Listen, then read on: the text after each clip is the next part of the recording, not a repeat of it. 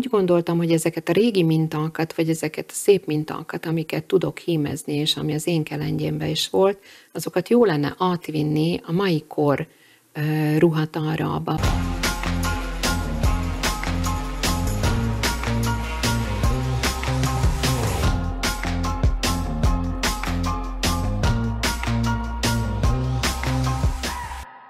sok szeretettel köszöntöm a kávézó kedves nézőit. Mai műsorunkban Ádám Veronika a vendégünk, a népi hímzés jelenkori követője. Célja, hogy a ma már elfeledetnek minősülő mintákat újra beemelje a köztudatba és szélesebb körben is megismertesse. Nagyon sok szeretettel köszöntöm a stúdióban. Köszönöm szépen, köszönöm a meghívást, üdvözlöm a kedves nézőket is. És nagyon szépen köszönjük, hogy eljött. Kedves Veronika, ön 20 évig dolgozott a banki szektorban, aztán jött egy nagy váltás. Minek volt ez köszönhető? Nagyon nehezen döntöttem el, hogy kilépek a banki szektorból. Mégis úgy gondoltam, hogy jobb lenne valami mással foglalkozni. Túl hosszú időt töltöttem egy területen, és valahogy jött olyan érzésem, hogy jó lenne kipróbálni magamat más területen is.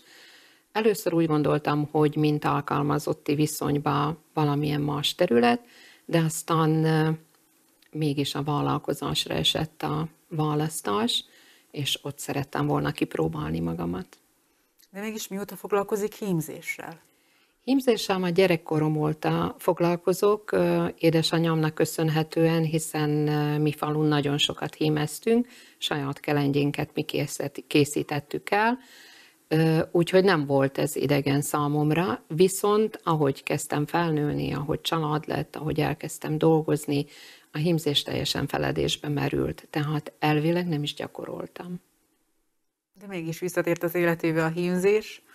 Igen, mivel ez a vállalkozási dolog annyira mozgatta a fantáziámat, hogy különböző gondolataim voltak, hogy milyen területen, és valahol egy könyvbe olvastam annó, hogy az embernek végig kell forgatni a, az agyába, a fejébe azt, hogy mi volt ez a, mi volt ez a cselekmény, mi volt ez a foglalkozás, ami örömet okozott neki, ami, amiben boldog volt, és akkor én ezt kipróbáltam, így ilyen csöndes pillanatomban, így átmentem az egész gyerekkoromtól ezeken a kérdéseken, hogy, hogy mikor voltam a legjobban, a legboldogabb, a, a legenergikusabb, és valahogy előjöttek ezek a képek a hímzésről, ahogy anyukam tanított, ahogy a nővéremmel hímeztünk, ahogy jártunk a szomszédba, és ott közösen néztük a televíziót, a, a sorozatokat, és közben mindenkinek járt a keze. Valahogy ez olyan jó érzéssel töltött el, hogy úgy gondoltam, hogy jó lenne ezt megpróbálni. És mikor jött el az a pillanat, amikor úgy döntött, hogy megalapítja az Angel Artot, és saját vállalkozást hoz létre? Amikor egy kicsit megpihentem, otthon voltam, mint munkanélküli, akkor úgy kezdtem összeszedni a gondolatokat, hogy mégis hogyan indítsam el ezt a vállalkozást.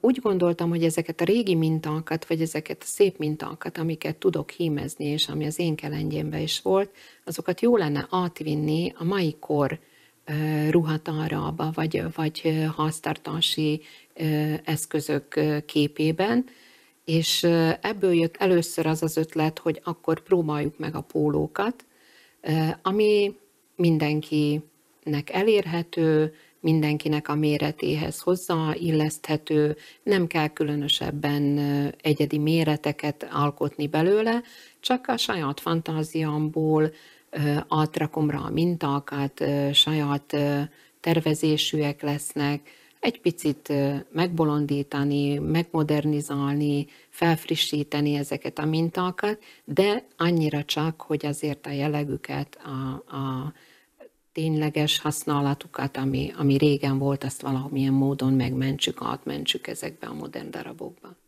Említette a pólókat, itt van előttünk egy gyönyörű szép, és ez volt az egyik legnépszerűbb darab, mikor elkezdett Igen. ezzel foglalkozni. Mi a különlegessége ennek a pólónak?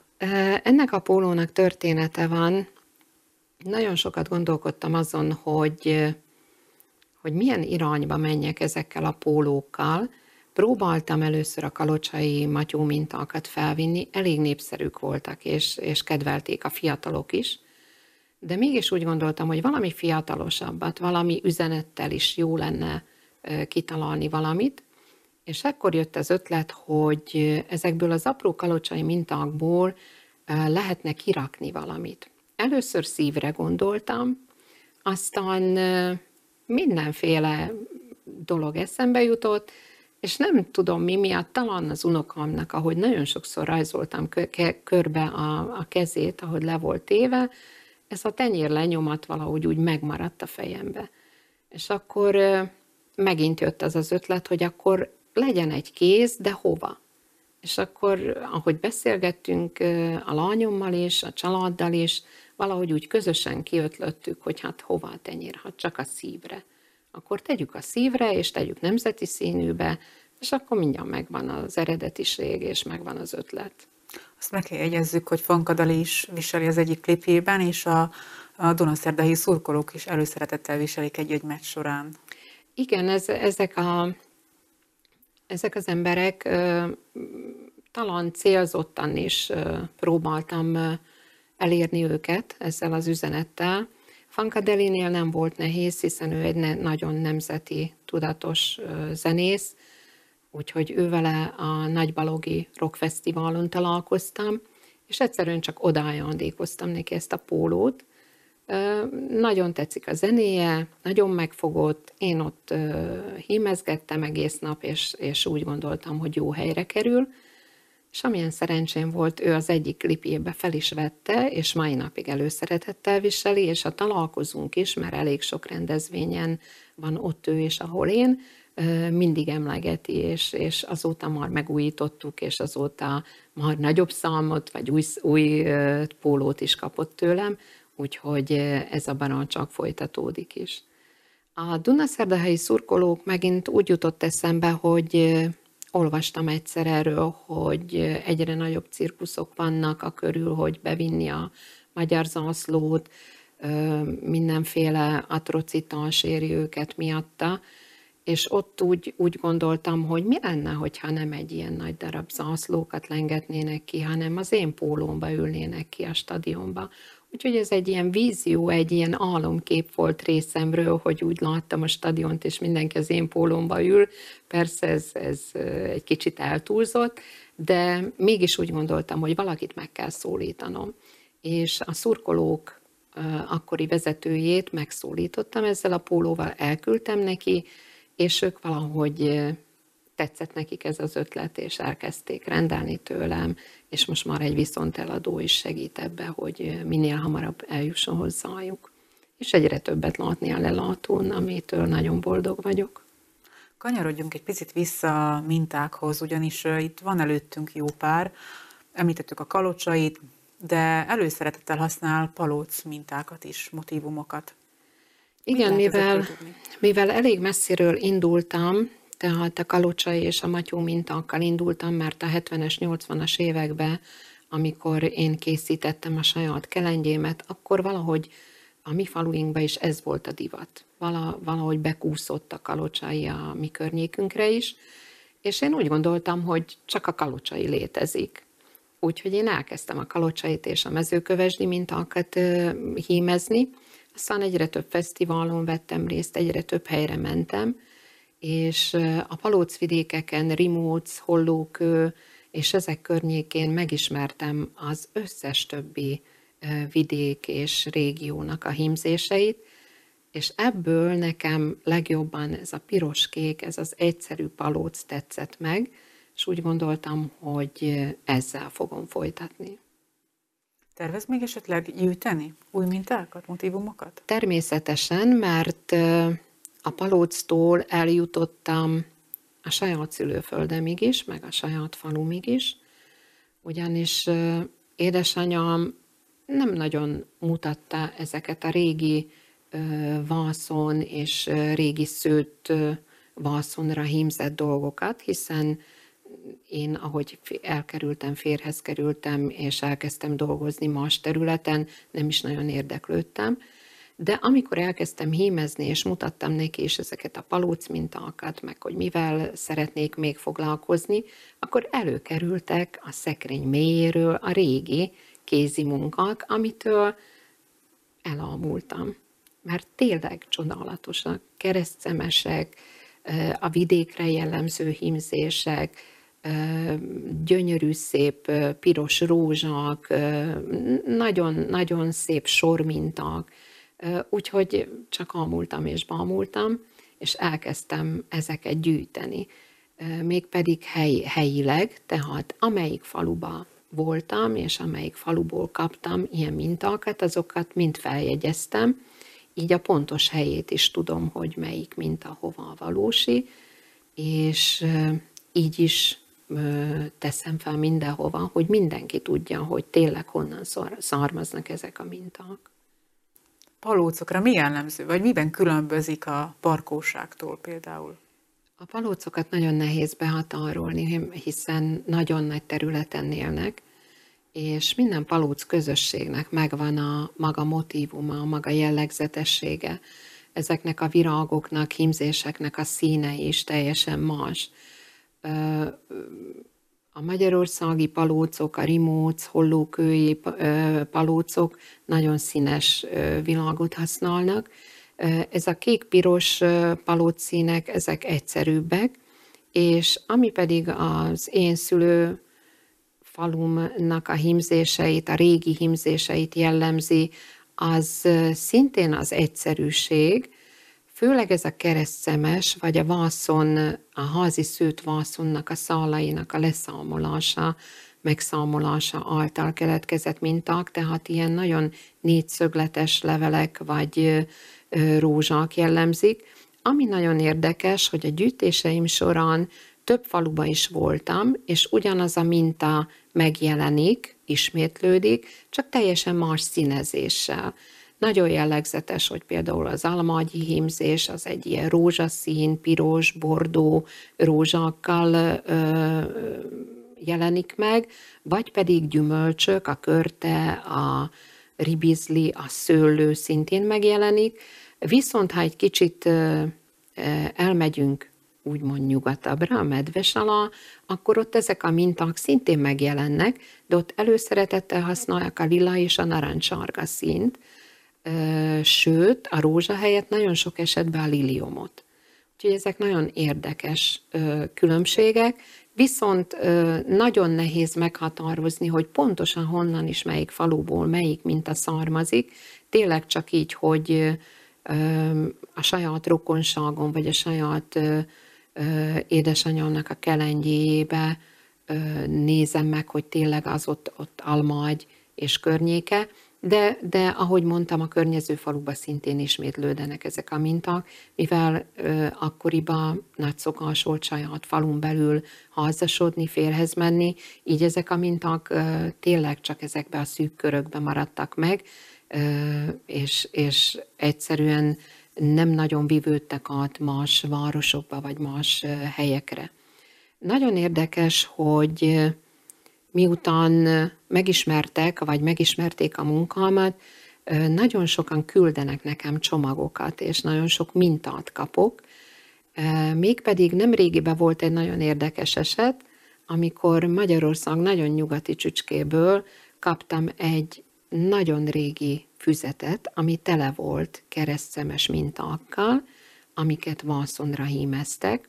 A hölgy, aki elküldte nekem, azt mondta, hogy miután az édesanyja dolgai között megtalált ezt a füzetet, rögtön rám gondolt és elküldte, viszont azt is tudta, hogy az édesanyja az ő anyukája abroszairól vette le ezeket a mintákat, és jegyezte fel a füzetébe, viszont nem tudta megmondani, hogy honnan is származik eredetileg ez a minta, mert a nagyszülők, a dédszülők, az ükszülők már áttelepített családok voltak, és most, most folyik a kutatás ismerőseim által, hogy honnan is származhatnak ezek a minták. Tehát ez a család honnan volt áttelepítve, mert annyira hasonlít a felvidéki mintákhoz, hogy úgy gondoljuk, hogy valahonnan erről a környékről származnak ezek a minták.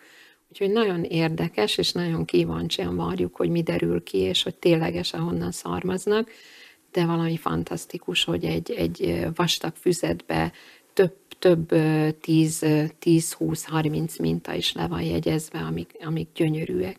Úgyhogy ezeket szeretném minél hamarabb lemásolni, le, lehímezni, hogy megmaradjanak. Vagy például ma is kaptam egy csomagot, ez is nagyon érdekes, mert ezt a csomagot a közelről kapta, közelből kaptam, Rima Jánosiból, ezúton is köszönöm Évike néninek, hogy elküldte nekem, és több száz éves abruszokat küldött, több száz éves mintákkal. És amin, aminek nagyon örülök, hogy abszolút nem hasonlítanak ezekre a, a mi környékbeli mintáinkra, hanem tényleg szerintem már a református, vagy a rimaszombati, vagy, vagy az a, a, a körüli területekről származnak ezek a minták, és most, ahogy gyorsan átnéztem az adás előtt, találtam is benne egy gyönyörű, szép futó tulipán mintát, ami egy színnel van hímezve, pirossal van hímezve, szarral, levéllel, gyönyörű szép tulipánnal, és rögtön elindult az agyamba a folyamat, hogy mire is fogom ezt majd felhasználni. Most, hogy ezt mondtam, pont ezt szerettem volna megkérdezni, hogy mikor már megvan az ihlet, akkor milyen folyamatok várnak önre? Javasson be minket egy kicsit, hogy is néz ez ki? Az ihlet nagyon gyorsan jön, de, de mindig a minta. Mindig a minta adja az ihletet. A jellegétől függően tudom elgondolni, hogy mire szeretném. Képekbe jelenik meg, tehát eleve a mintától függően látom, hogy azt ruhába fogom-e tenni, taskára fogom-e tenni, esetleg valamilyen használati cikre tenni. Annó órákat is hímeztem, és nagyon sok olyan minta van, ami ilyen körbefut, körmintának is nevezik, és azok gyönyörűen mutatnak ilyen hatalmas fali órákon például. Vagy például ezt a futó tulipános mintát rögtön el tudtam képzelni egy éjjeli lampán, vagy egy, vagy egy párnan, úgyhogy ezek, ezek rögtön így megjelennek, hogy, hogy mire is kellene ezeket tenni. A folyamat az már nagyon egyszerű, amikor megszületik, hogy a mintát mire fogom használni, vagy milyen anyagra fogom tenni, akkor már nagyon gyors a folyamat, ugyanis rá kell rajzolni valamilyen módon, anyagtól függően, van amelyiket átvilágítom, és alulról teszem rá a mintát, és felülről rajzolom kézzel, van amelyiket valamilyen festékkel, úgy, mint régen úgynevezett drukkolási módszerrel teszem rá az anyagra, és van olyan is, amit egyszerű indigóval próbálok meg átvinni, anyagtól függ és szintől függ, hogy melyiket hogyan, és amikor már ki van rajzolva, és rajta van az anyagon a minta, akkor már csak idő, türelem és kitartás. Onnantól, hogy önök ezt a vállalkozást elkezdték, onnantól nagyon sok emberhez eljuttak ezek a termékek, de mégis mi az, amire van igény? Szerintem az egyediség. Az emberek, főleg a nők mindig törekednek arra, hogy egyedi ruhadarabokat hordjanak magukon, vagy a lakansukat olyasmivel díszítsék, ami, ami nem tucat termék. Szerintem a, az utóbbi években, vagy a, az elmúlt 10-20 évben nagyon megszoktak az emberek ezt az, ezt az egyenviseletet. Rengeteg külföldről bejött modell és, és reklám nyomta ezeket a dolgokat, de aztán volt egy nagyon pozitív fordulat, amikor elkezdődtek a fesztiválok, újra visszanyúltak kulturálisan rendezvényekkel a, a régi hagyományokhoz. Egyre több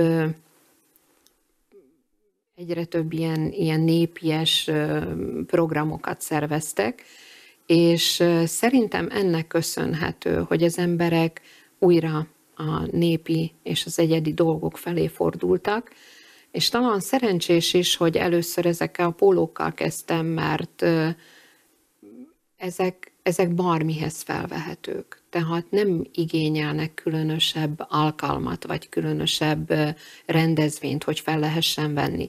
Beépíthető a mindennapi életbe. És a fiatalok nagyon szeretik a, a színes dolgokat. Attól függetlenül, hogy volt egy időszak, amikor mindenki feketébe járt, de, de most már egyre jobban észrevehető, hogy az emberek egyre jobban kinyílnak, egyre jobban szeretik a színes dolgokat. Talán épp azért már, már elég sok probléma van az életben, elég stressz, talán ezzel is oldják a dolgokat, és vidámságot közvetítenek.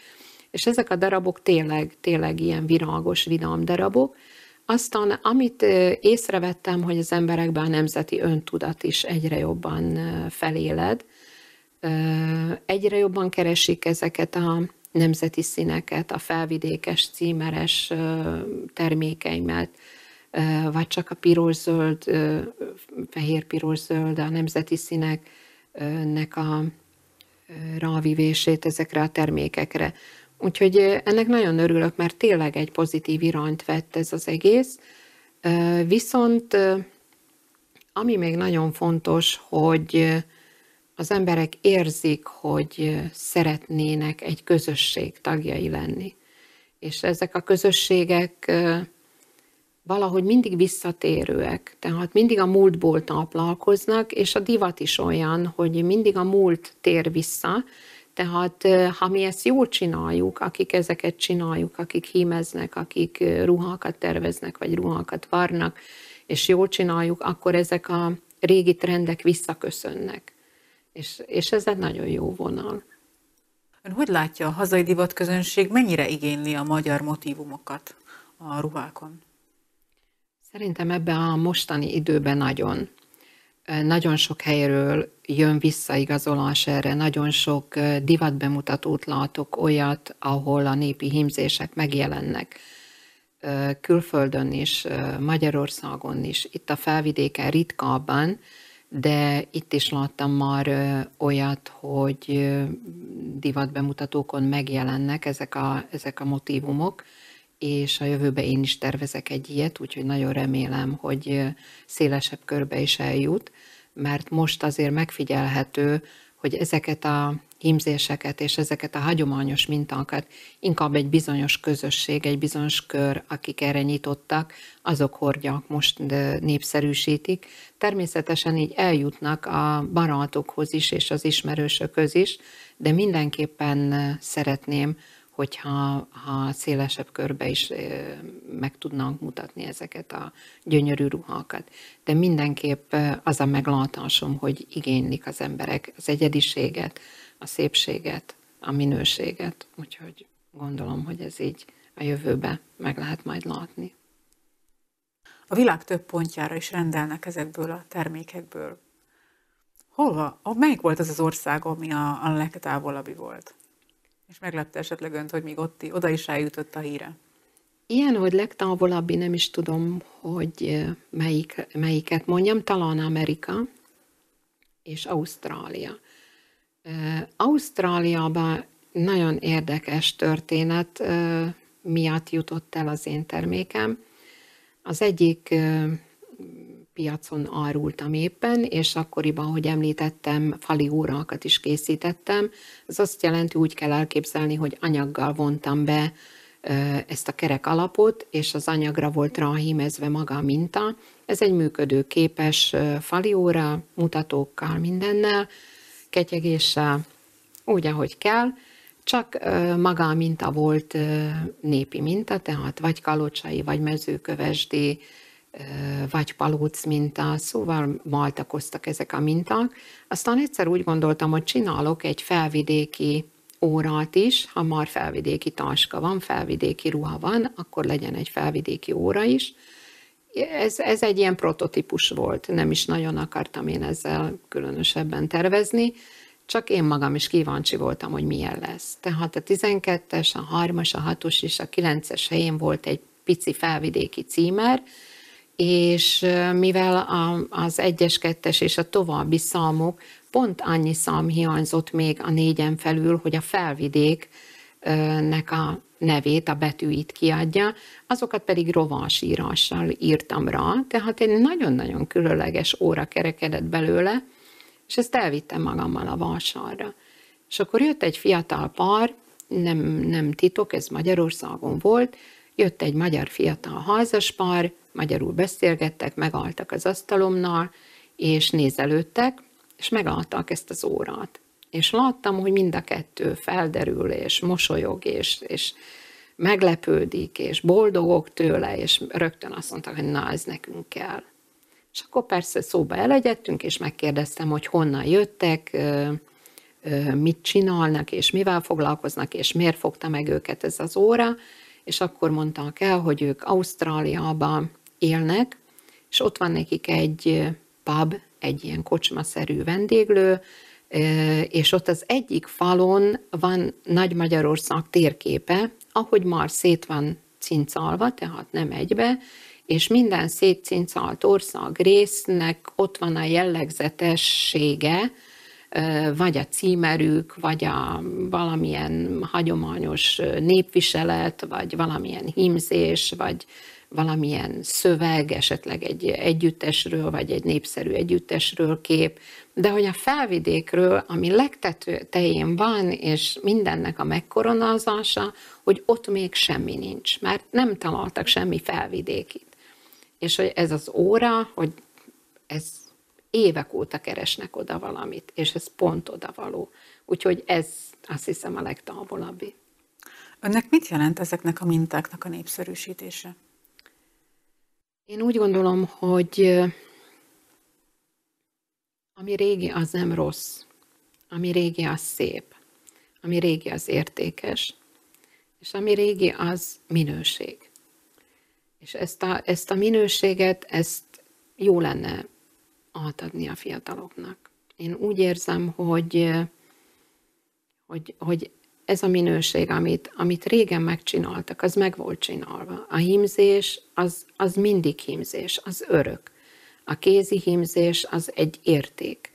És ezt az értéket valahogy, valahogy át kell vinni a mai rohanó világba. Jó lenne, hogyha ha megalnánk, hogyha elgondolkoznánk egy kicsit, és akkor tényleg, tényleg lehetne ezekről a dolgokról beszélgetni. Mi volt régen, hogy volt régen. Én nem azt mondom, én nem, nem azt célzom meg, hogy visszahozni a régi világot, de azt a minőséget, azt az emberséget, azt, azt igen, azt mindenképp. És ha ezekre a himzésekre nézek, akkor, akkor ez jut mindig eszembe erről, hogy ez egy értéket képvisel. A himzéshez nagyon sok türelem és kitartás kell. Önnek mit tanított meg ez a folyamat? Ez a munka, ez a kézi munka? Hát én nem vagyok egy türelmes természet, én, én nagyon pörgős természet vagyok, én nagyon szeretem, hogyha körülöttem történnek a dolgok, de úgy, ahogy a mai kor embere is ebbe a rohanásba, ebbe a sokszínűségbe, ebbe a információ tömegbe elfárad. Borzalmasan el tud fáradni az ember, és ez a himzés, ez egy picit leállítja ezeket a folyamatokat. Egy picit olyan, mintha ilyen, ilyen megnyugvás lenne. És hiába, hogy türelem és kitartás kell hozzá, mégis megadja azt a jó érzést, hogy meg tudok vele pihenni, hogy ezt a stresszt le tudom tenni. És néha nem az jut eszembe, hogy mikor lesz vége, hanem az jut eszembe, hogy mikor lesz kész, és mikor látom az eredményt. És ez hajt, ez motivál, mert amikor az ember elkezdi azon a felületen a hímzést, és az elsőket szúrja, akkor nagyon távolinak tűnik a vége. Viszont egy alkotó ember mindig látja az alkotásának a végét, és alig várja, hogy odaérjen. És éppen ezért ez ilyen, ez ilyen körforgás, ilyen ördögi kör, hogy, hogy sietek, és, és hajtom, és csinálom, és élvezem, és, és tele vagyok szenvedéllyel, ami kész nincs. És amikor kész van, akkor gyönyörködök benne, de már ott van az újabb kihívás, hogy, hogy megint egy újat alkotni. És ez, ez valahogy ezt, ezt a nagy munkát, vagy ezt a kitartást, ezt, ezt megkönnyíti, és, és egyszerűen inkább szenvedély, mint munka. Milyen tervei vannak a jövőt illetőleg? A tervek különbözőek és nagyon sokrétűek. Annyi csodát rejt ez a kézi hímzés, és annyi csodálatos minta van, és annyi lehetőség van benne, hogy nagyon tag terület, és nagyon sok tervem van. Talán ez is a probléma, hogy nem tudom leszűkíteni, és nem tudom azt mondani, hogy most csak ezzel foglalkozok, és most csak azzal. Mindig jön szembe velem valami új, valami újabb kihívás, és nagyon nehéz tervezni előre. De ez a szép benne, hiszen így születnek csodák, hogyha az ember olyasmibe botlik bele, amire nem is számít. De tervek és célok természetesen vannak. Nagyon szeretnék egy alkotóházat létrehozni, ahol olyan emberek dolgozhatnak, vagy hímezhetnek, alkothatnak, akik, akiknek ehhez van valamilyen ö, érzékenységük, vagy, vagy ö, szeretnék ezt csinálni. Nem titkolt szándékom az se, hogy a fiatalabb korosztálynak mindenképpen megtanítani. Bár szintén nagyon nagy pozitívum, és ezúton is köszönöm a pedagógusoknak, hogy most már nagyon sok pedagógus foglalkozik a gyerekekkel ez, ezen a téren is, hogy minél, minél egyedibb dolgot alkot, alkossanak, hogy bekerüljenek az iskolákba ezek a hímzés órák, ezek a alkotási órák. És ez egy nagyon jó dolog, mert, mert mi hímzők nagyon nehezen tudjuk elérni a tömegeket. Tehát az iskolákban mindenképpen jó lenne, hogyha bekerülnének ezek a dolgok, de nekem is szándékomban áll fiatalokat tanítani, hímezni, úgyhogy nagyon szeretném, hogyha a jövőben ez megvalósulhat, megvalósulhatna egy ilyen alkotói háznak a létrehozása. Hát nagyon remélem, hogy sikerülni fog, és nagyon sok sikert kívánok hozzá. Köszönöm szépen. És köszönöm szépen, hogy elfogadta a meghívásunkat. Én köszönöm a lehetőséget. Kedves nézőknek pedig nagyon szépen köszönjük, hogy velünk tartottak. Nézzenek minket legközelebb is. A viszontlátásra!